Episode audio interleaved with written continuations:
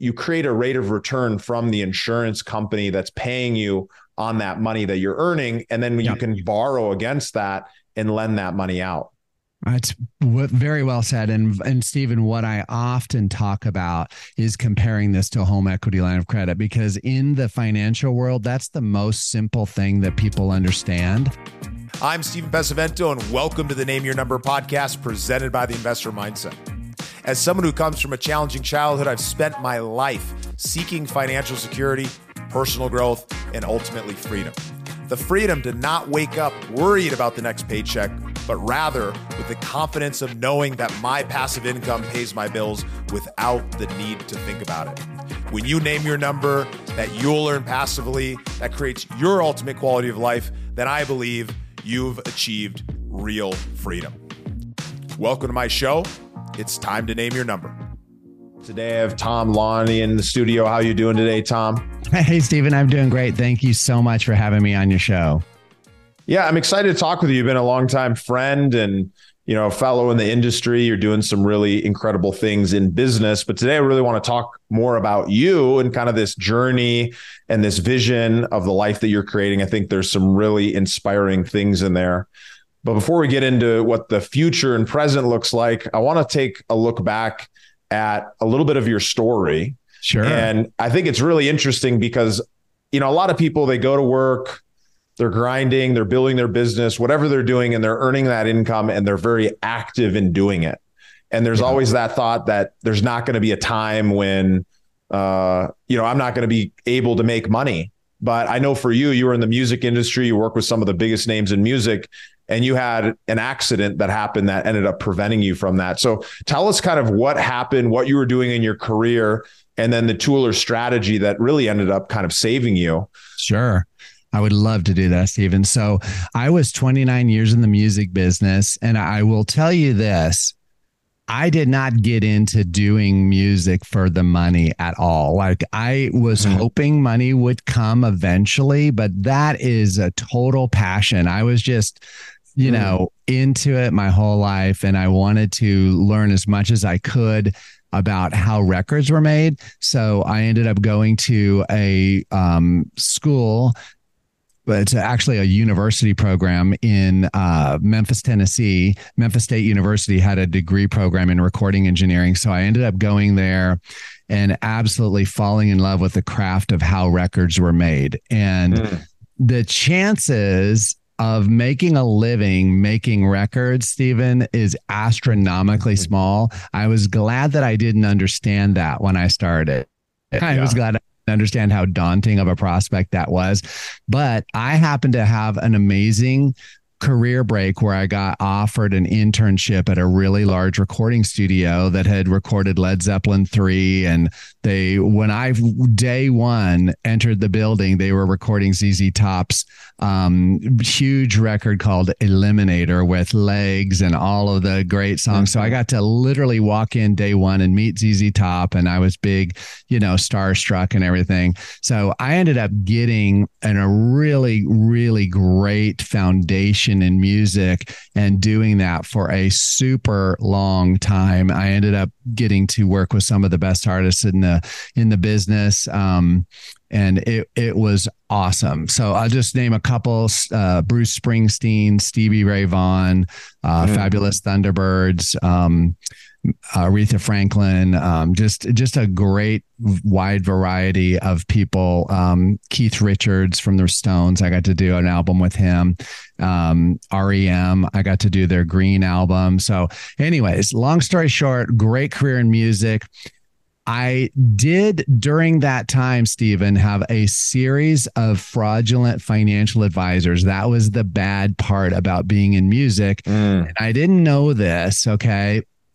But people in the music industry are financially preyed upon, meaning that pretty much everybody in the financial industry knows that people in the music industry really don't know what they're doing. I hate to say yeah. it as a painted as a general brush, but as a guy who has friends in the music industry from the business side all the way over to artists, it, they're just it, they're creatives. They're not focused on the finance side. And no, That's exactly right. And the thing is, the big mistake I made over and over again was asking my fellow musician friends who they're using for their financial services people, you know, which honestly, in hindsight, that's super dumb. That's blind leading the blind, right? You don't ask somebody yeah. who doesn't know what they're doing. But I had this mistaken thought in my head that if somebody in the music industry was super successful and they were just killing it, that they must know what they're doing on the financial side. So those are the people I would ask, you know, the people who I looked up to. And and without fail, they would turn me on to their guy, and their guy mm-hmm. turned out to be fraudulent. Like literally, two of the three guys I had as financial advisors ended up in jail. Mm. I mean, the the the third one really should have gone as well, but I I was told by one of the guys who may still be in jail to this day because he did a really whopper of a, a of a scam on a, a lot of people. Um, I was told by him you need disability insurance, which see, obviously a financial guy who's not necessarily doing uh, everything right you know they uh, say some things right every once in a while. And that was one thing that he said which was super important. You need to get a policy a disability policy that will cover you if you ever are not able to work right? And so I researched and asked some other friends who would be a good guy to go to. That guy ended up getting me a disability policy and he got a special what's called an own occupation which means it was just on my hearing which was mm. super critical for me but um Stephen I'm not this is like I cannot make this up. Okay. That very guy who got me that policy told me to write the premium payments to him personally, to his company mm. personally. Okay. Mm. And not knowing I did that, right? Not knowing any better. I thought, well, that must be how it's done. And so I'm going to do whatever this guy says. Well, eventually I got that policy canceled for lack of premium payment um, because what he was doing is he was taking in premiums from a bunch of people for different insurance products, having them all sent to his company. He was trying to invest the difference and then pay everybody's premiums. And that worked for about a year and a half before the whole thing collapsed on him, like the ridiculous idea that it was. Right.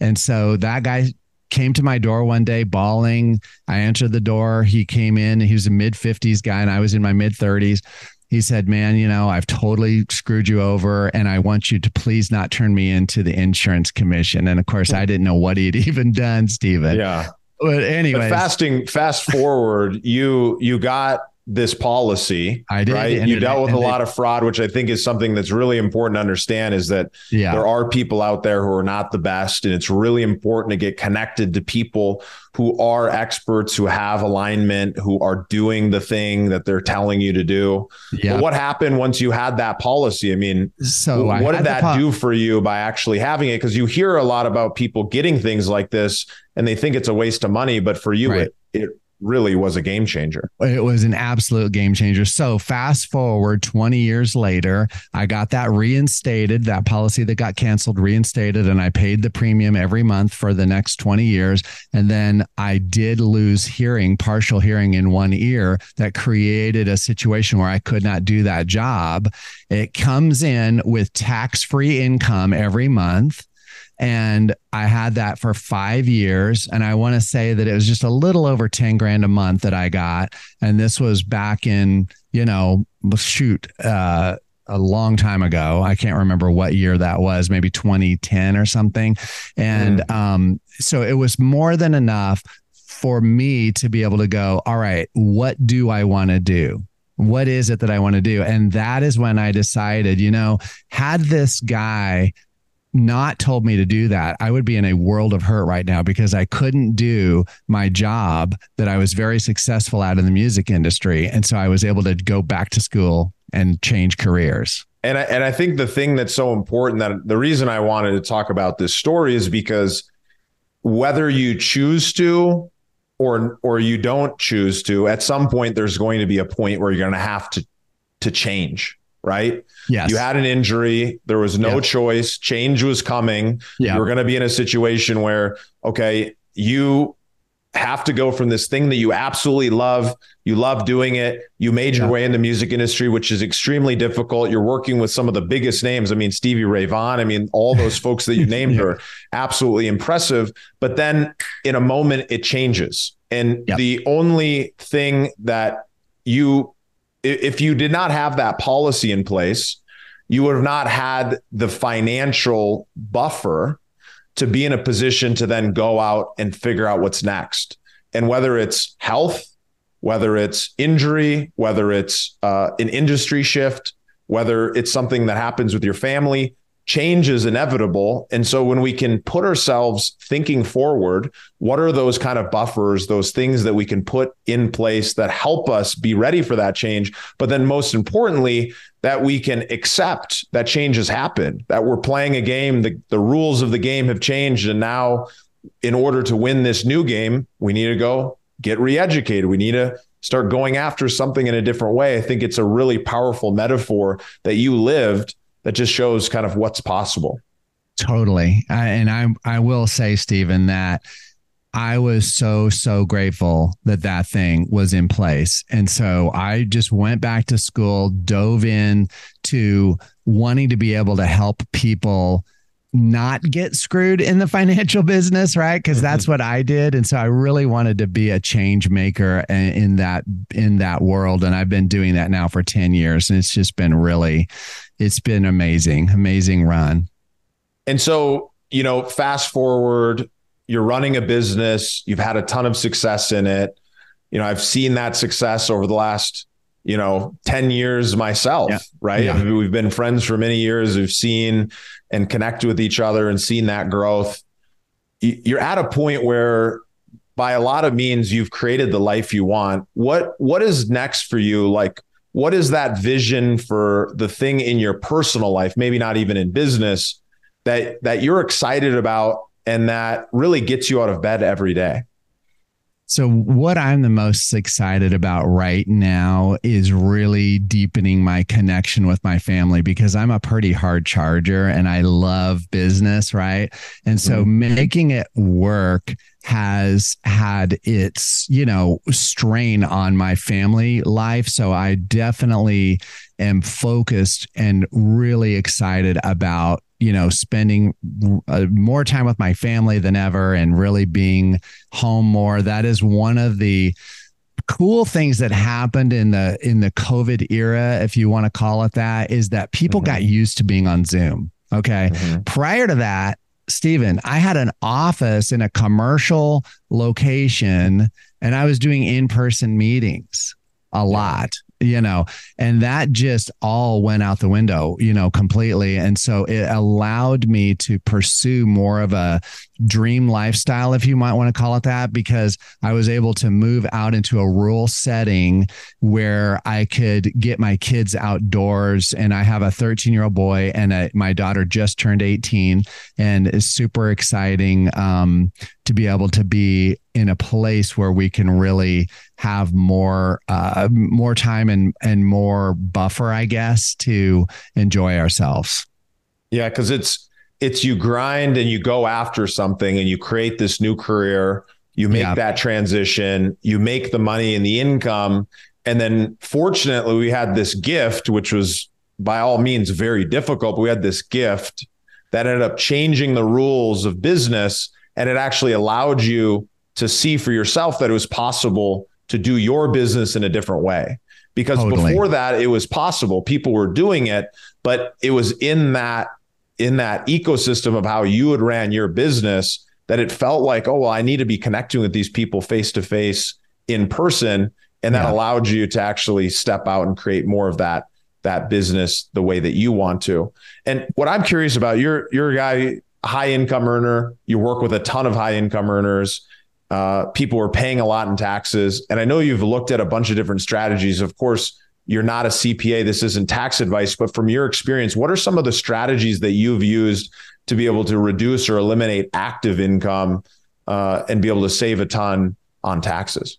So, Stephen, there it is very, very, very difficult. There's really two main categories um, that that reduce active income. Of course, there's a lot of things that I don't do right now because they're just getting so incredibly. Um, uh, they're just getting to be such hot button triggers like um, conservation easements, right? I've stopped doing those a couple of years ago. I don't know if you have many clients. And those used to be those used to be you know the widely accepted way to be able to reduce active income. Yes. is you invest in a conservation easement. Why don't you explain what that what that sure. was, just as an example? Absolutely. So a conservation easement would work like this. You could put in, let's just call it a hundred thousand dollars for round numbers, and it would generate somewhere between a 4.8 and a 5.5 multiple on that as a deduction on your uh, active income. So if you put in a hundred thousand dollars at a 5.2, you'd get $520,000, not of you wouldn't get $520,000 of cash, but you'd have you'd be making 520,000 less. It's a write off. So if, if you were in the 40% income bracket, take 520 times 0.4 and that's how much less you're going to be paying in taxes, which obviously is more than the 100 you put in. Um, so it's just those types of strategies, but they're getting more and more frowned on, you know, to and I don't do it. I don't do it now. Yeah, My CPA is like, sense. "Hey, we're putting the brakes on that." we're putting the brakes on that. So, um, Another thing that works against active income is energy, right? Mm-hmm. So anything in the energy space. The problem with it is is it's so highly speculative, right? You mm-hmm. literally can lose everything. Okay? It's like okay this this may hit this may not you know on on oil drilling or whatever so there's that and then there's solar is another mm-hmm. interesting uh, means by which you can write off active income so there's there's just a very few things. And then, of course, there's the living in Puerto Rico for six months out of the year, 181 days, yeah. which I know a lot of people who I have family that. who's done it for the last 10 years and they save 50% on taxes. Yeah.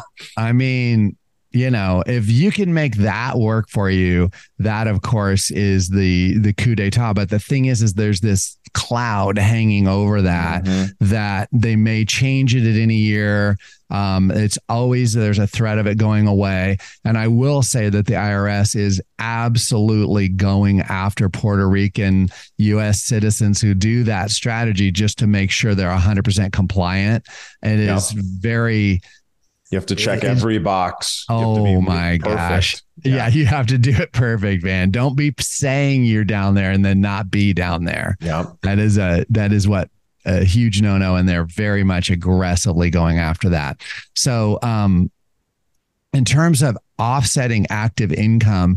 The other thing would be getting a spouse that maybe could qualify as a real estate professional and then being able to invest in real estate um, and have that be able to, and a joint household income be able to offset active income is another really good possible strategy, you know, and I know a lot of people who do that as well. I mean, real estate is the bomb, right, Stephen? But we mm-hmm. all can't be real estate professionals. That's the problem you know? Well it, that's the tough thing. If you're making active income and you're spending majority of your time making that active income on a business then it's difficult for you as an individual to be a real estate professional because by the the rules that I understand and the the regulations that I've read you have to spend 700 hours doing real estate activities and it has to be the the majority of the time you're spending doing any uh, business related activities. So, right. as somebody who's running a business, or in your case, who is a financial advisor, and insurance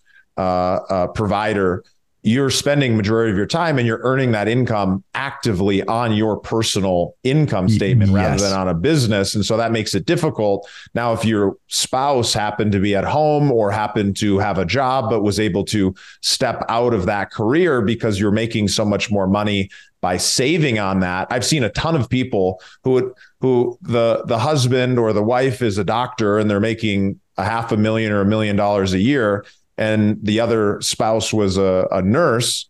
And that person, the nurse ends up leaving. And by becoming a real estate professional and using depreciation to write off that active income, her salary, which was once 150 with the tax savings is now equal to 250 or 300 or 400,000 in, in the value that she's getting from doing that. So it can be a really powerful strategy, but it only works if one of your, uh, of the, the two partners is able to spend majority of their time focused on that activity.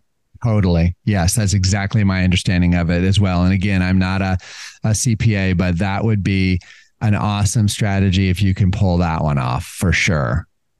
Yeah.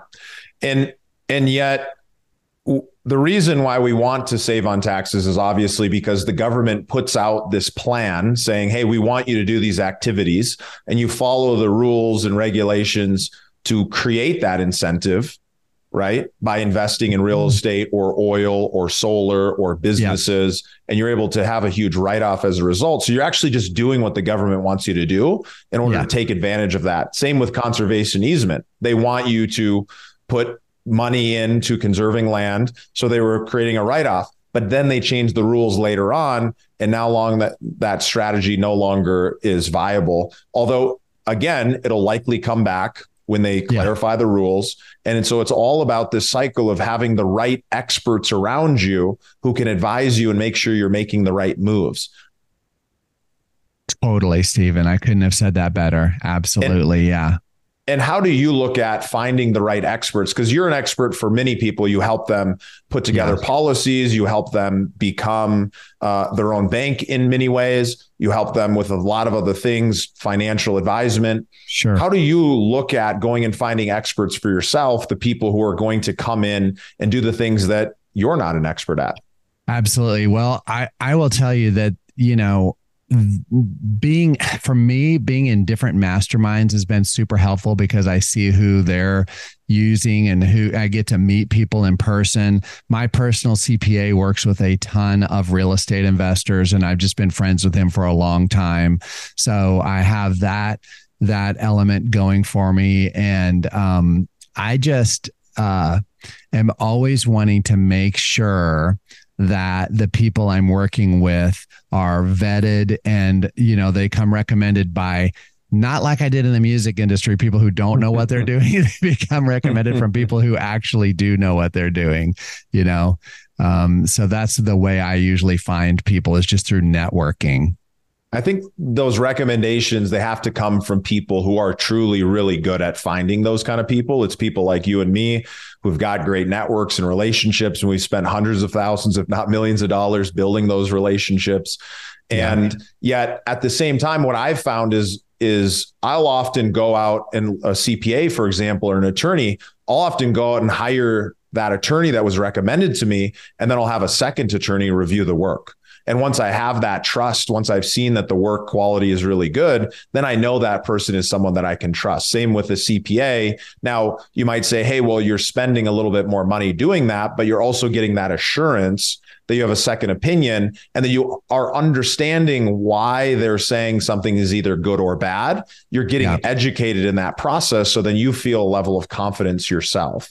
Totally. That's a great idea, Stephen. Yeah, having that backup person look at it. Yep. I when, love it. When it comes to investing, you know, you've obviously put a lot of money into a variety of investments from real estate to ATMs to a variety of other strategies that are out there. Yeah. How have you looked at investing? And then how have you used some of the vehicles that you work with your clients in order to be able to not only make those investments, but be able to make them and create the best return in the safest way possible. Yeah, totally, Stephen. Well, what I let me just back up for one second and just say that what I'm teaching people to do is to essentially implement an interest rate arbitrage strategy, meaning that they want to have their money growing and they want to have access to it at a very, very uh, low cost of capital. And then they want to take that capital and put it into something that is going to earn a greater rate of return than they're than they're paying for the use of the money. And that puts them in the position of exactly what banks do. That's literally how banks make money.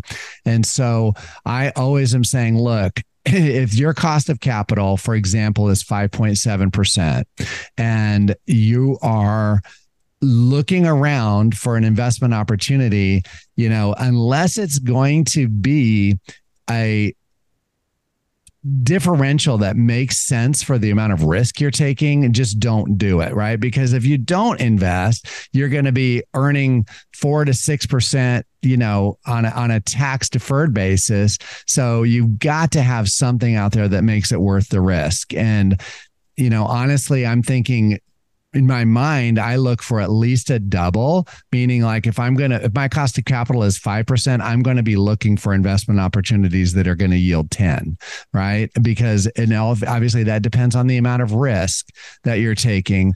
But um, some of the things that I've personally done that I really enjoy is ATM investing. That's definitely one of them. And the reason I like it is because it's a very, very significant, um, in, in an up and down industry where you're getting unsteady income, it evens your income out because basically you give them a lump sum of money, you get bonus depreciation on it, and then you get a seven year payback of a very fixed monthly amount. And that's super nice, right?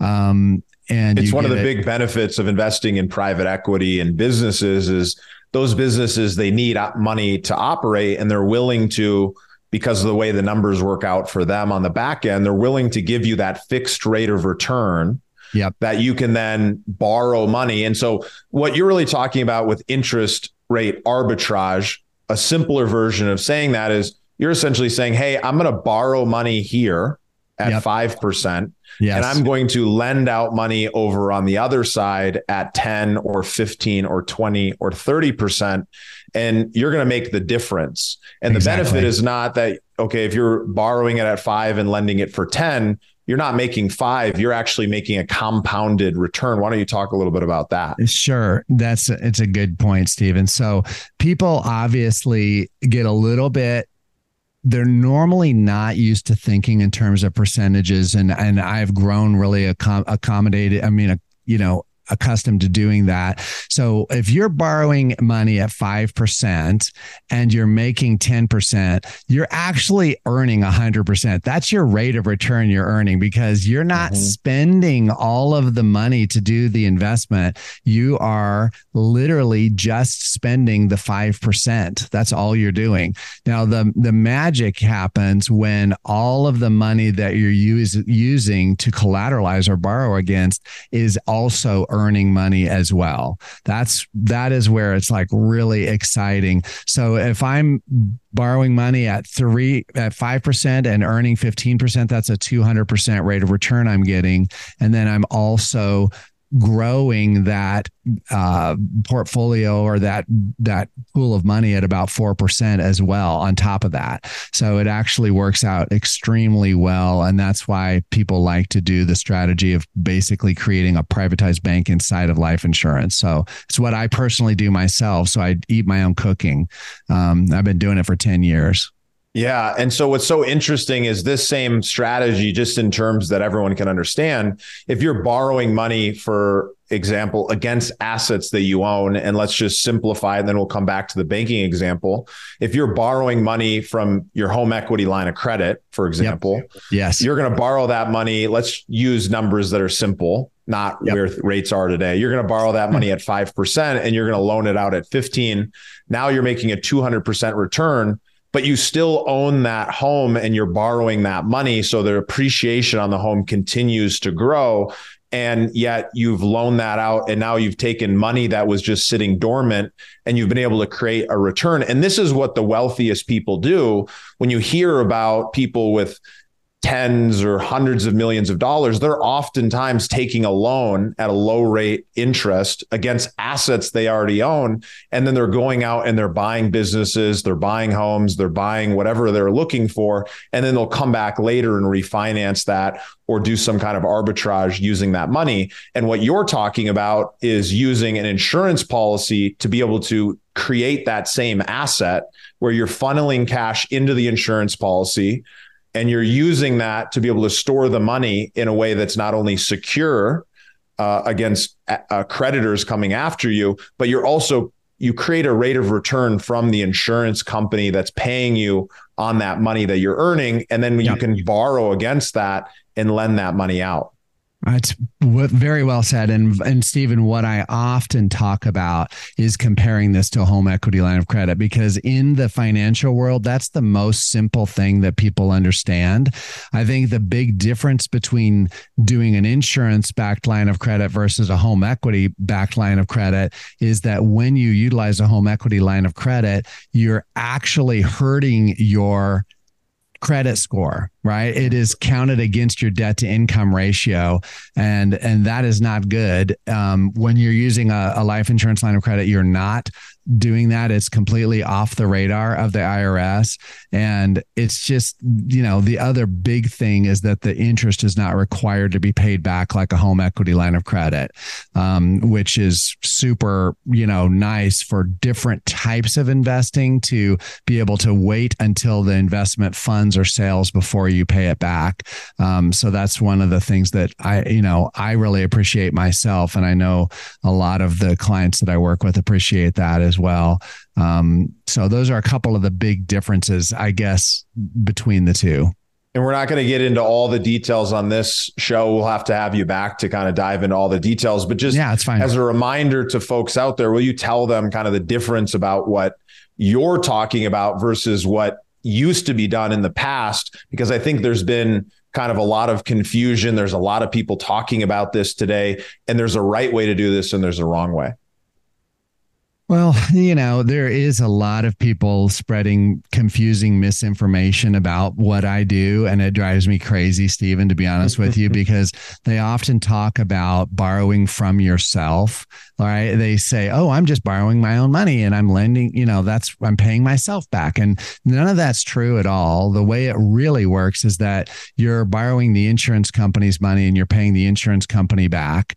Another myth out there that is really gotten crazy uh, popular is that you can somehow make money just by taking loans. Like even if you were going to just go buy your own personal vehicle, you're going to make money on it. Well, it doesn't work like that. You have to have something that you're investing in that is paying you a higher rate of return than what you're paying to the insurance company. So I try to come in and demystify the whole thing and explain it to people like it really is so that they go, "Yep, this all makes sense now that I know it's really going on. It's not some sort of magical unicorn you know thing that you know where people like i don't get it. It doesn't make sense why you do that you know? And i think the thing that i'll say before we move on kind of the last section of the show is one of the things i appreciate about you tom is that you're one of those guys who seems to know everything about this industry every little detail every little nuance each individual piece being so important. And, and when we first met, you were so focused on sharing all of that information that sometimes it was overwhelming. But I've seen that personal growth that's happened where you've learned to be able to communicate this in a way that anybody can understand it. And the truth is, once people understand the value of it, it becomes absolutely a no brainer to do. Oh, that's cool, Stephen. I really appreciate you saying that. And it has taken a long time. You have to know something inside out and do it yourself before you can be able to go, okay, I'm going to just going to cut through all the BS on this and tell you what's really going on. So, so before we you. get to the last question, how can people find out more about you or kind of follow along?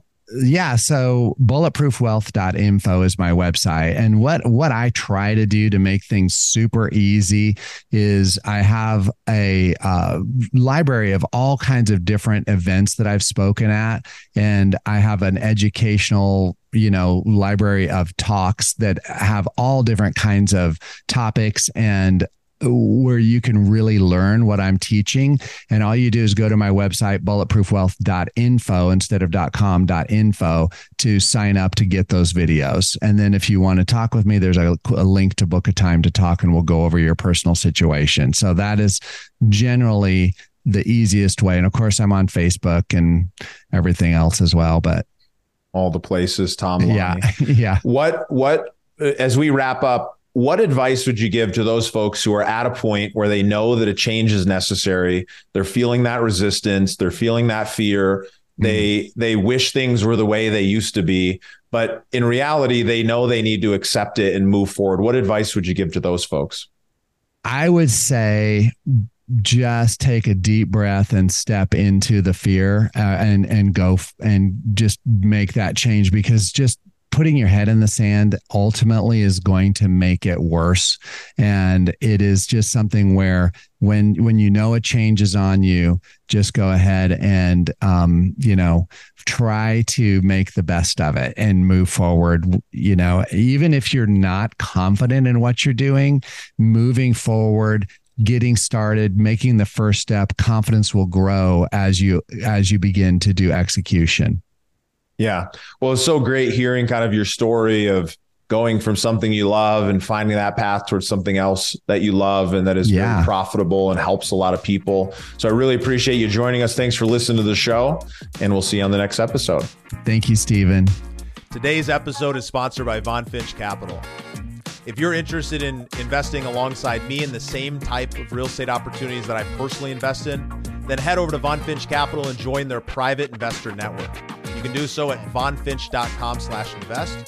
Join me on that next deal, and I look forward to seeing you on the inside. Thank you for listening. If you like what you heard, make sure to rate, review, subscribe, and share it with a friend. Head over to theinvestormindset.com to join the Insider Club, where we share tools and strategies from the top investors and entrepreneurs on how to take it to the next level. Hey, this is Steven again. Just one more thing before you take off, and that is the Insiders newsletter. Would you enjoy getting a single email every week with some of my favorite things, including tips and strategies on how to get the most out of your life and your investments? Basically, what it is is some of the coolest things that I've discovered or am pondering when it comes to life, investing, and business delivered in a short email every week to your inbox. Easy to sign up for, easy to cancel. If you'd like to try it out, type into your browser investormindset.com slash newsletter to get started, and you'll get the very next one.